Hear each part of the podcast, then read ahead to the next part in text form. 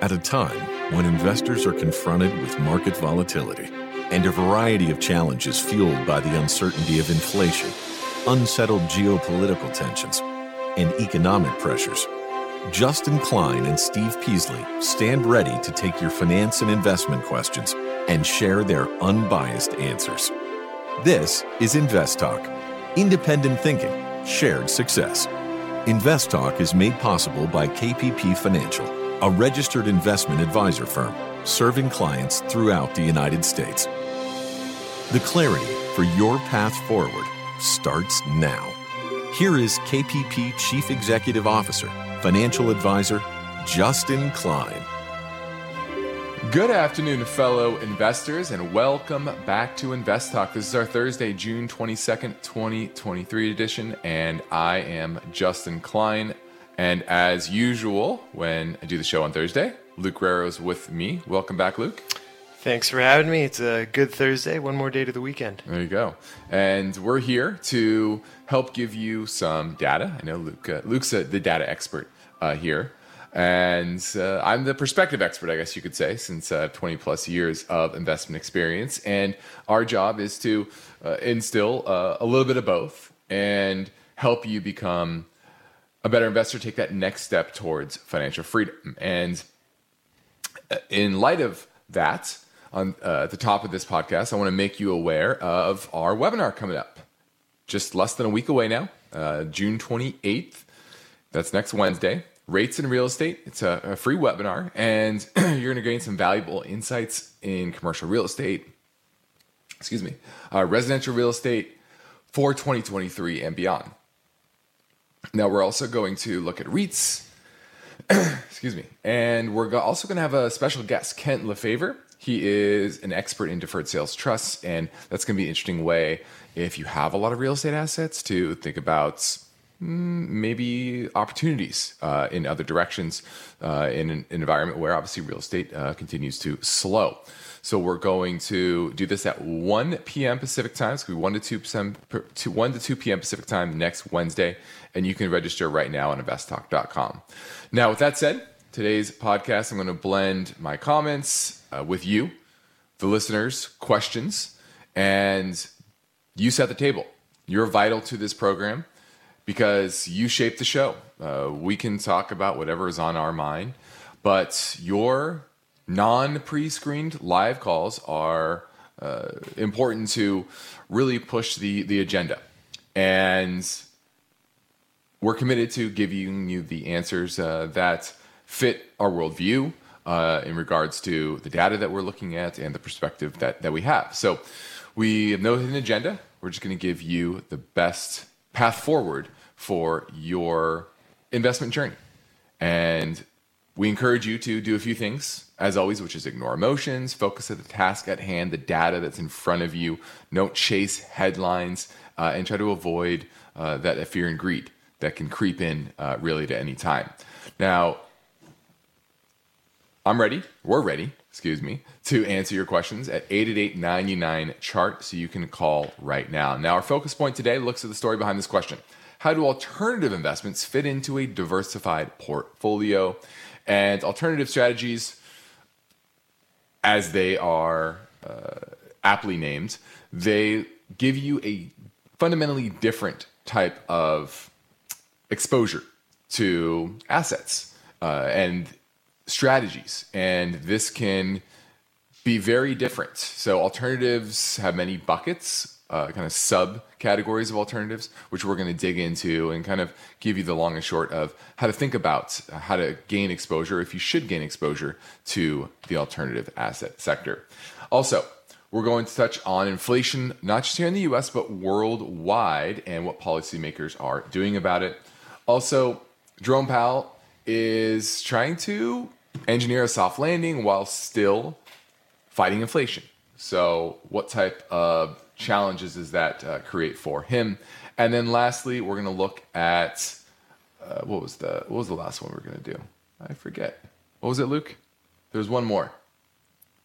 Oh, that's what it was. South Korea has overtaken, or the U.S. has overtaken China in imports from South Korea. What does that tell you about deglobalization, regionalizing supply chains, and we're going to look at that story as well. We also have some voice bank questions. One is on portfolio management and MDU Resources. So this is what we have planned for today's episode of Invest Talk. Now let's take a look at the market today. The headline numbers were positive. If you look at the S&P, that was up about 16 points. But Luke, the broad equity indices, if you look at the NYSE, that was down slightly. So we continue this kind of modest pullback after these recent highs. What do you think is really driving this pullback? Yeah, I think we had quite the run up in tech, especially. Mm-hmm. I think there's been a lot of positioning that hedge funds have been kind of drawing down on some of their long positions as well. And I think overall, people are just evaluating the price appreciation, the movement of the market over the past couple of days, over the past couple of weeks, isn't really in tune with a lot of what we're seeing with the higher for longer attitude of the Fed and potentially shrinking demand both in the country and outside of it. Yeah, and that second last part I think is most important. Was it this morning or yesterday? Jerome Powell testified in front of Congress and really was even more hawkish in his tone compared to the last Fed meeting. Now, maybe that, like you said, is in the face of that strong equity market. But, that's what I think really was driving the market a little bit lower. You saw the dollar higher today. And what are the odds for a Fed rate hike at the end of July? It's upwards of 70%. Yeah, so that's starting to creep in as well. So I think that's really what's weighing on here. But if you look at it overall, I don't really see anything major from a technical perspective. Like you said, it was a bit overbought, and the S&P actually closed up today. So I think we're hitting up into resistance, and it's expected to at least chop sideways. That's what happened back in April and May. We hit resistance, kind of the levels that we saw in early February that we came off of, and it consolidated before we moved higher. I certainly could see that again because liquidity remains relatively robust, even though rates look like they're continuing to go higher. So interesting little pullback and a modest down day overall, even though the S&P was a bit higher. Now, let's head over to our first listener question now. Hi, Justin and Steve. This is Mike from Detroit, asking about ticker symbol here, PDI. It's the PIMCO Dynamic Income Fund. Looks like it's a closed-end fund, higher expense ratio. Been on a downtrend here lately for the past few months, likely secondary to the rise in interest rates that the Fed has been implementing. Just wondering what you think would be a good entry point for this closed-ended fund. I'm attracted to the dividend. I think it's paying out a 14% dividend right now. I know there's other things that should be considered, but just wondering what you think a good entry point would be. Thank you. Well, let's look at PDI, which is the PIMCO Dynamic Income Fund. And you're right, the expense ratio is pretty high, 2.64%. Ooh. Their interest expense alone is 0.63% because this has leverage. It employs leverage to get that nice, juicy dividend, which it's pretty high, 14.3%. And as always, Luke, when something is yielding that high, there's some risk involved here. And it looks like that is in regards to credit risk, right? Yeah, that's what it looks like. Yes. Yeah, so about it's still fairly high quality assets. Let me see what it is. 30% government, only 20% corporate, 23% securitized. So it's fairly spread out. That's one thing I like about it, that it's not just focused on one part of the credit markets, but that leverage, that's why it's declined so dramatically, is because the underlying bonds that it has have declined. Let's see, what's its duration risk here? Interestingly enough, it has 40% exposure to mortgage-backed securities. 40%? Yeah. So, well, is that commercial mortgage-backed securities or is that residential? I think it's the big question. Yeah, that's the big question. I can't really get down into the weeds there. Yeah, what I would say is this is just a broad play on bonds. Do you think that the default cycle is going to be pushed off for a while? Do you think that interest rates are headed lower versus higher? Obviously, the last few months, this has rallied a little bit. As interest rates have come down, but it really hasn't rallied that much. So that's what worries me the most. Is it trading at a discount or a premium, I think would be my question. Let's see, pulling that up here. It looks like currently it's at about 7%. Yeah, I would not be buying this right now. I'm not a huge fan of that leverage just to get that 14%. Big downside, as we've seen over the last couple of years, and 14% is not enough to compensate for me. Now we're heading into a quick break. Please remember that you can call anytime and leave your question on the InvestTalk voice bank, or if you're listening via the live stream on AM 1220 in the San Jose Bay Area, give us a call now at 888-99-CHART. KPP Financial invites you to join us for a new InvestTalk Wealth Webinar, Rates and Real Estate. You'll gain valuable investing insights for the commercial and residential real estate markets of 2023. We will also explore the world of REITs and delve into a comprehensive analysis of the Deferred Sales Trust, a real estate tax deferral strategy. The InvestTalk Wealth Webinar will take place on Wednesday, June 28th from 1 to 2 p.m. Pacific Time. And it will be led by InvestTalk host Justin Klein, along with KPP Financial Portfolio Manager Luke Guerrero. This complimentary webinar is your opportunity to learn from top finance experts in the industry. So go to investtalk.com, register for this free wealth webinar, Rates and Real Estate.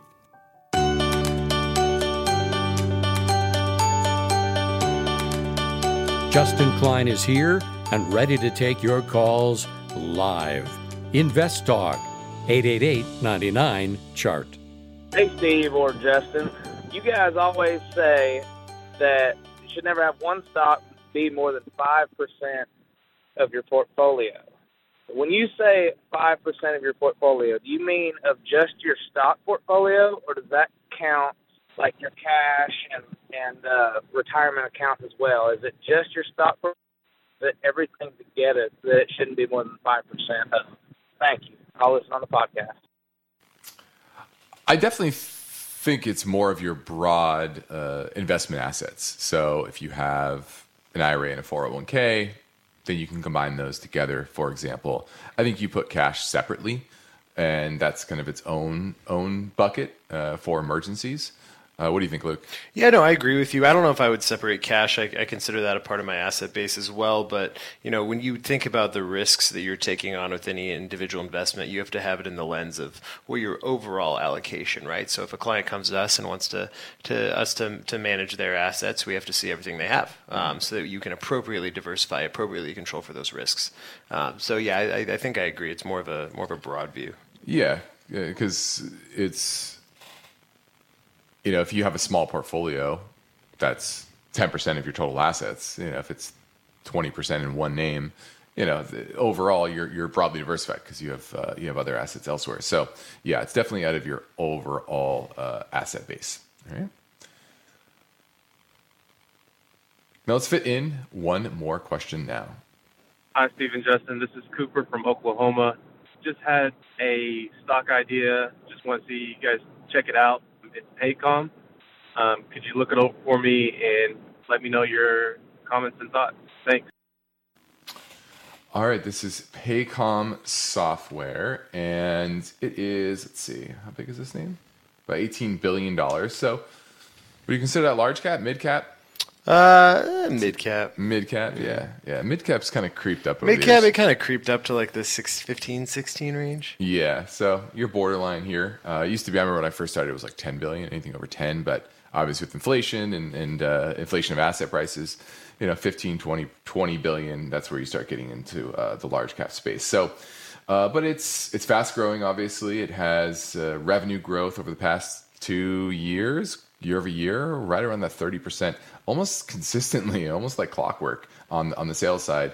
And same with the earnings around that level as well. This year, earnings are supposed to go up 25% and then 21% next year to $9.27. So forward looking, talking about a little over 30 multiple.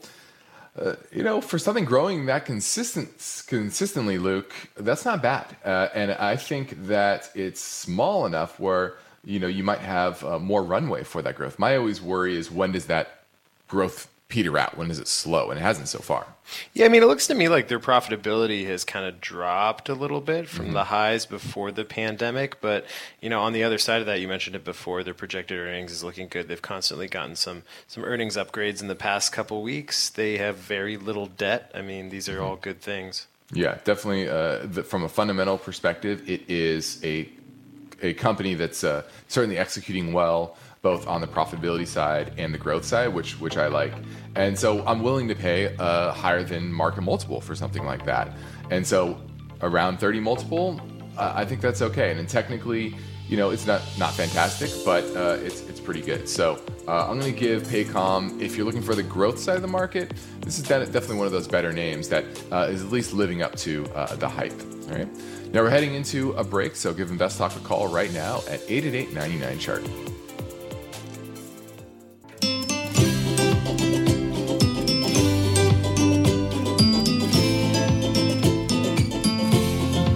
One of the most rewarding things I do each weekday is host the InvestTalk podcast.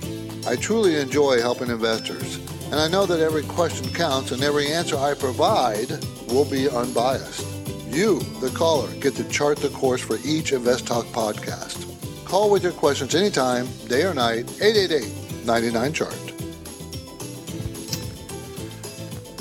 Now let's touch on our main focus point today, and that is: how do alternative investments fit into a diversified portfolio? And as you'd imagine, alternative strategies offer something different than your traditional asset classes, your bonds, your stocks, your commodities. And there are a lot of different strategies underneath the alternative asset umbrella. And it's often tough to really decide how to appropriately benchmark them, because remember, these are different. You're not going to ask a horse to act like a dog. They're fundamentally different, and so they're under many different asset class or categories. But broadly, they are equity market neutral, event driven, option trading, relative value arbitrage, and then multi strategy, which means kind of a mix of all of them. Now, this is an area where comparing them to some of them, you can compare fairly well to equities or other traditional asset classes, and others are completely different. And those ones that are most different are typically equity market neutral. That's typically your long and short funds. Event driven, that would be like M&A arbitrage, and then relative value arbitrage. And so these are the ones that are typically not that sensitive to moves in what's happening in the equity markets. And they tend to, that's because they're not just owning broadly those asset classes and kind of trading around the margins. So there are common ones like covered call strategies that are classified as alternative because they have so much equity in them. You know, it's still pretty correlated. So how do you, Luke, think of alternative strategies, and how do you think, you know, investors should think about them? Yeah, well, you know, I think over short periods of time, I know there's been some changes in correlations relative to the broad market in the past couple of years. But if you look at, you know, the long-term correlations, it's pretty consistent, right? You can stably see that there are ways to diversify your portfolio through these types of vehicles that can lead to better investment outcomes. Mm-hmm. Yeah, and that's really what it is. It's diversification, and most of the time they underperform. But it's the times like last year where most of them that are not really correlated to the market, the ones that I kind of listed off, they either were barely down, some of them were up pretty dramatically. And that's when they earn their keep, right? So last year, for example, alternative categories delivered returns ranging from between positive 16.9% and negative 9.2%. And the S&P was down, roughly 20%. Nasdaq was down about 33%. And so the ones that are not very correlated with the overall market, at worst they were up 5.9% last year, and like I said, at best they're up 16.9%. So this is something where I don't want to say it's a rainy day allocation, but it's a diversification mechanism. Yeah, I mean, you know, here's how I think about it. Most years bonds are going to underperform stocks. Yeah. It's just going to happen, right? But does that mean you should own them? No, it doesn't mean you should own it, because the point of diversification is not only diversifying your risk, but smoothing the investment experience, right? It's not just, it's about limiting the volatility in a way that helps preserve capital, yes, but also helps you sleep at night. Mm-hmm. Yeah. Yeah. And it's one of those things where you have to pick the right strategy for you and your ability to understand that. You know, when you have good years like 2021, right? Equities were up high 20% in general range.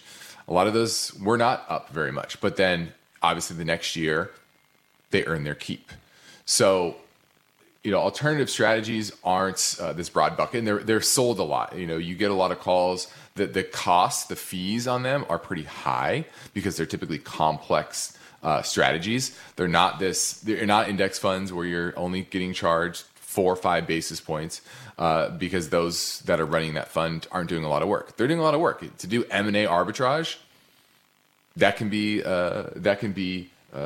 time consuming, and it takes real thought and understanding where and when to take risks. I will also say, though, it does lean back on the cardinal rule, which is you should understand what's in your portfolio. Mm-hmm. And some of these things are a lot more complex, and maybe some people don't want to take the time to understand them, and you shouldn't allocate towards them. But certainly I think there's reason enough to learn about them and see if they fit your portfolio. Yeah. If I'm going to pick one of these 5 that are not, I guess one of the 3 that are not very allocated, not very correlated with the overall market, it would probably be the M&A arbitrage. I think that has the best kind of risk-adjusted return. And if you blend something that can diversify the portfolio more with your traditional 60-40 portfolio, the N-sharp ratio, which is a measure of basically risk versus reward for a portfolio, actually goes up. So I think there is a place for it, but you have to be mentally prepared for underperforming in good years and knowing that you're going to make that back in years where, you know, the traditional asset classes don't do very well like last year. Yep. Understand what you own. Exactly. All right. Well, on the next InvestTalk, the story behind this story, a billionaire investor says the U.S. entered debt crisis with shortage of treasury buyers. And the estimation is based on the fact that institutional investors who bought treasuries a few years ago were ultimately hurt by the Fed's rapid interest rate hikes. Steve will get to that story tomorrow, but for now, I'm Justin Klein with Luke Guerrero, and I'm ready to take your questions live at 888-99-CHART. At this point, I think almost everyone has heard how generative AI promises to bring us to the next industrial revolution. AI is already shaping society with an impact on daily life that echoes the transformative significance of electricity or the internet. As we take steps to embrace the potential of generative AI, we need to remain vigilant with regard to its exploitability. This is where HackerOne comes in. HackerOne's AI Red Team addresses the novel challenges of AI safety and security for businesses that are launching new AI deployments. The HackerOne approach involves targeted offensive testing by harnessing the collective skills of ethical hackers who are proficient in AI and prompt hacking. In short, AI red teaming is the practice of stress testing AI models and deployments to make sure they can't be tricked into providing information beyond their intended use, and that security flaws can't be exploited to access confidential data or systems. HackerOne seamlessly integrates with your existing tools to enhance communication and collaboration across development, security, and IT teams. So, stay ahead of the game in the battle against cyber threats with HackerOne's attack resistance platform. Learn more at hackerone.com. That's HackerOne.com. HackerOne.com.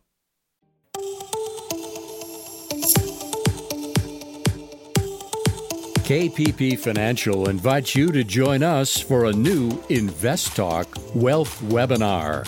Rates and Real Estate, June 28th, from 1 to 2 p.m. Pacific Time.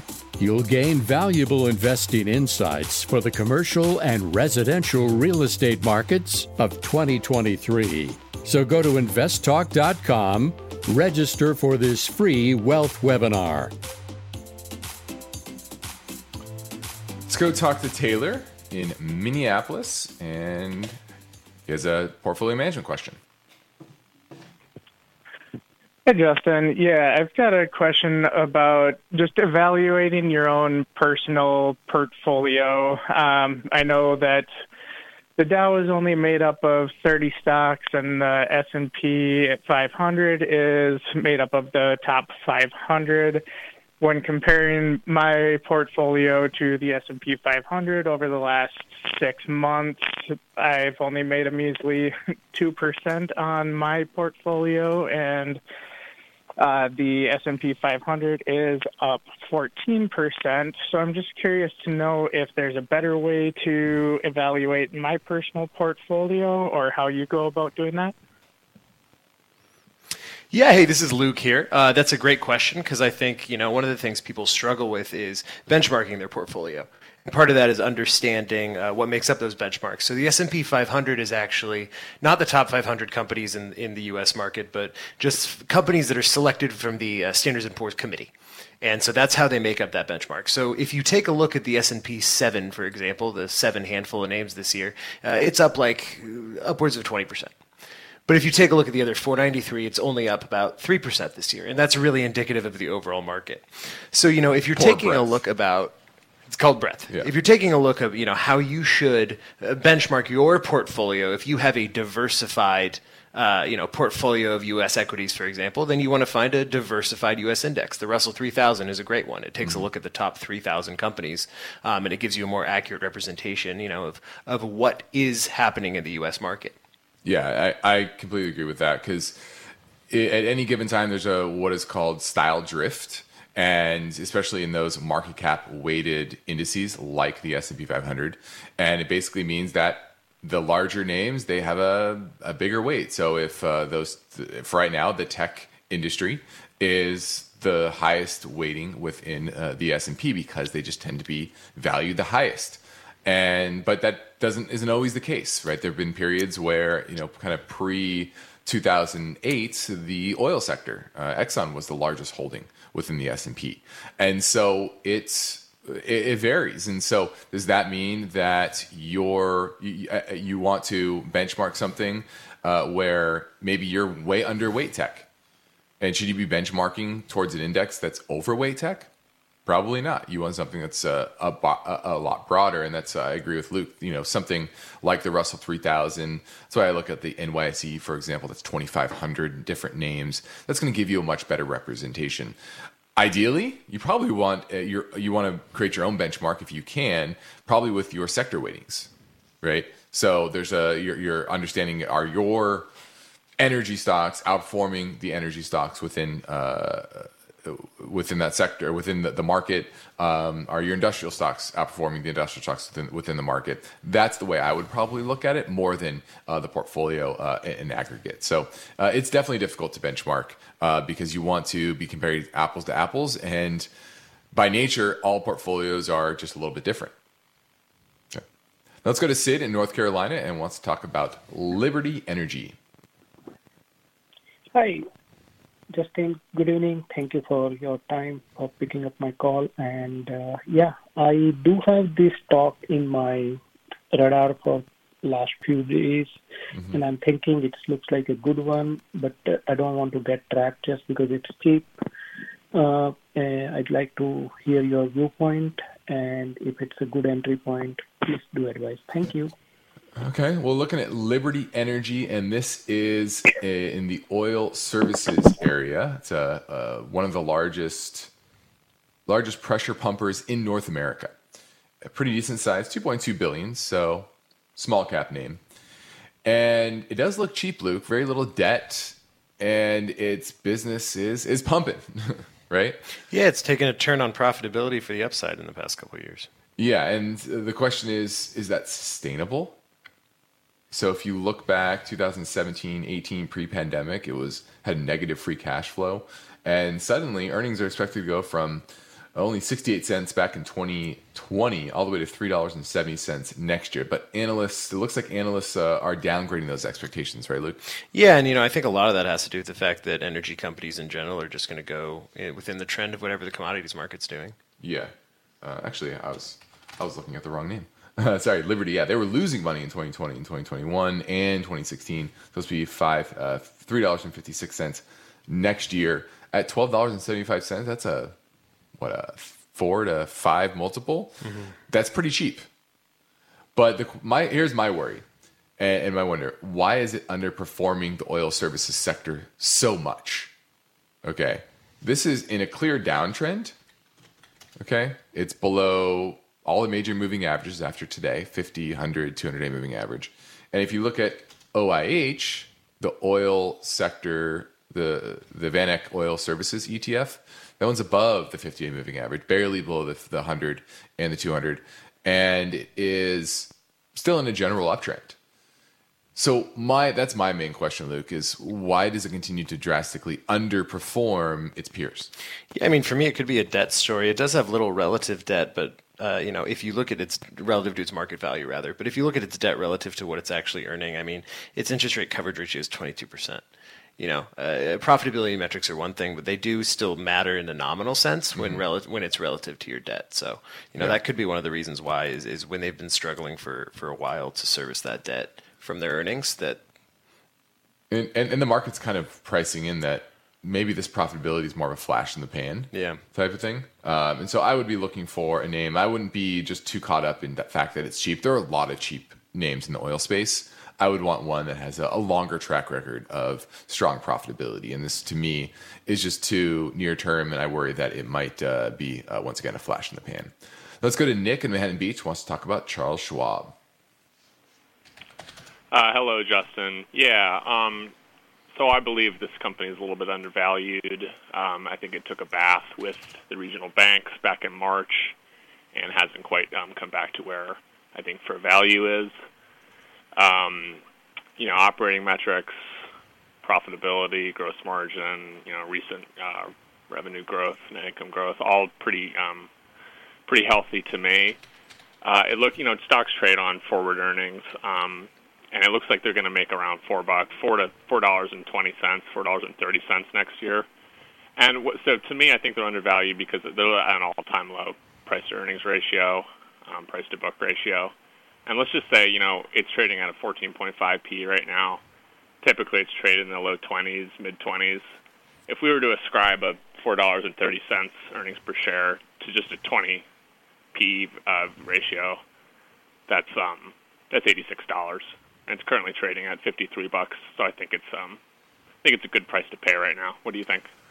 Well, what you're talking about are earnings and multiples, and with Charles Schwab and any of these financial institutions that own a lot of longer-term treasuries, there is that issue of marking those assets to market.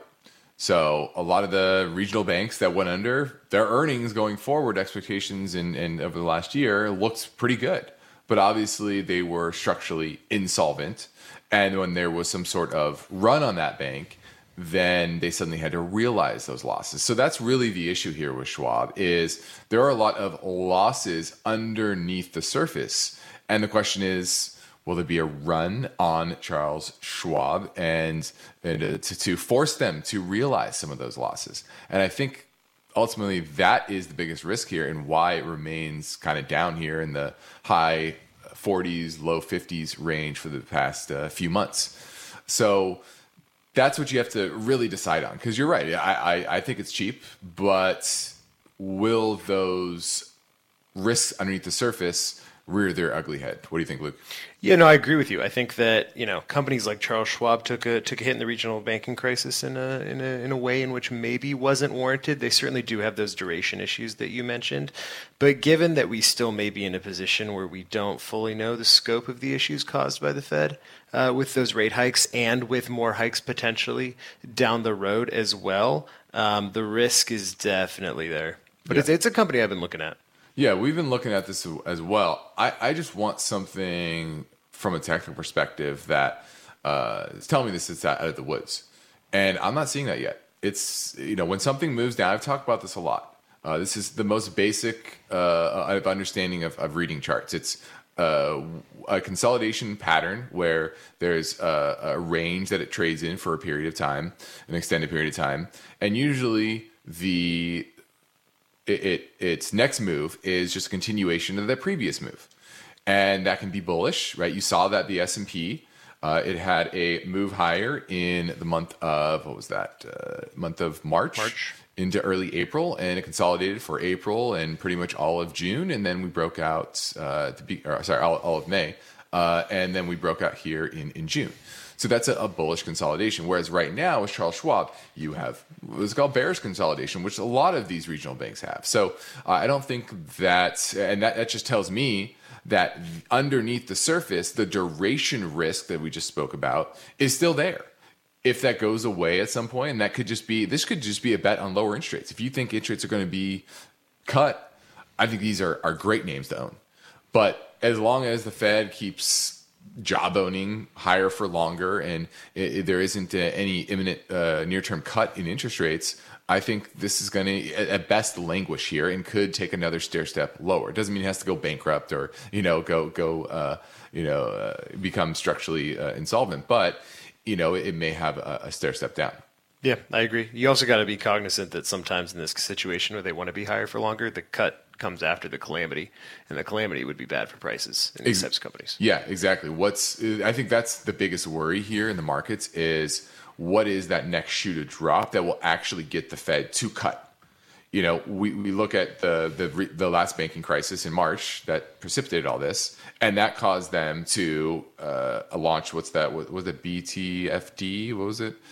I forgot the acronym, but basically, hey, give us your assets that are underwater, and we'll mark them to market, and you'll be fine, and you don't have, and we'll give you the par value, and that kind of solved a lot of the problems for those regional banks and papered over the issues. It raised the Fed's balance sheet, so brought more liquidity into the market, and that was ultimately a mini easing event, despite the fact that they're raising interest rates. I think that's something that most people don't understand is they think all monetary policy is interest rates. It's not. It's interest rates as well as their balance sheet and how much liquidity they're putting out into the market. And so, what is that next event that will cause the Fed to maybe pause QT? To cut interest rates. And like you said, Luke, that could be a calamitous event that pushes Schwab and the other regional banks another leg lower. So definitely keeping this on the watch list, but still on the sidelines for now. All right. Now let's touch a bit on the impetus for the Fed rate hikes, and that is inflation. And this is an issue not just here in the U.S., although most people probably think it's just a U.S. phenomenon, especially if you are tied into politics. But across the world, central banks are lifting their interest rate forecasts, and as well as interest rates in general. Their inflation forecast, as well as their interest rates. Now, here in the U.S. and in Europe, inflation still is right around 5% or higher in some countries, and this is without the tailwind of energy and food prices. Energy and food prices have been down over the past year, and that's that base effects issue. Wage growth is stabilizing, and you're starting to see this problem of persistently high inflation really worldwide.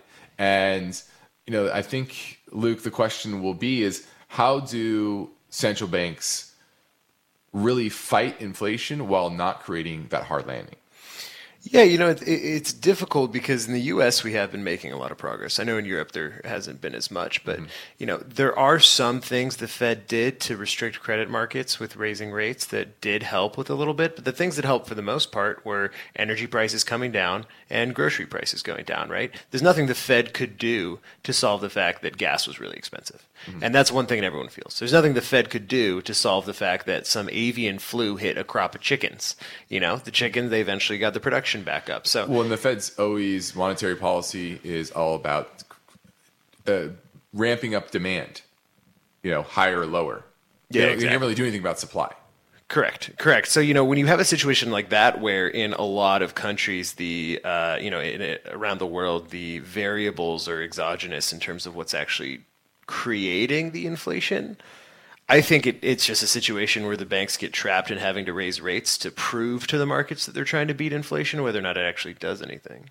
Yeah, I think they're trying to walk that tightrope of whether they know there's long and variable lags. Now, they'll argue that actually their impact on the economy is more immediate than it has been in the past because they use forward guidance, whereas in the 90s, they didn't do that, right? They would show up and they'd say, hey, we're raising interest rates 50 basis points, and suddenly short-term rates would move. Whereas now they jawbone it going forward, and it kind of gradually gets there well ahead of time. So I would kind of agree with that, but I still think there's the variable lag to this. And what's interesting here, and this is that housing data as of late, is that in some ways, this, at least domestically, because of 30-year fixed rates, it's actually helped the housing activity, right? Labor markets, because home builders are still building. So it's kind of a paradox that they're dealing with. So, well, this is InvestTalk. I'm Justin Klein. We have one goal here is to help you achieve your own version of financial freedom. And our work continues after this final break. So get your questions in now at 888-99-CHART.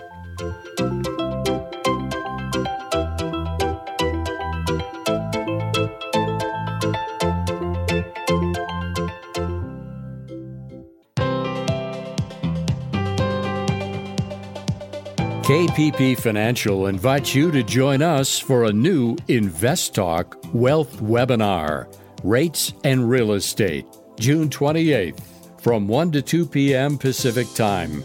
So go to investtalk.com, register for this free wealth webinar, Rates and Real Estate.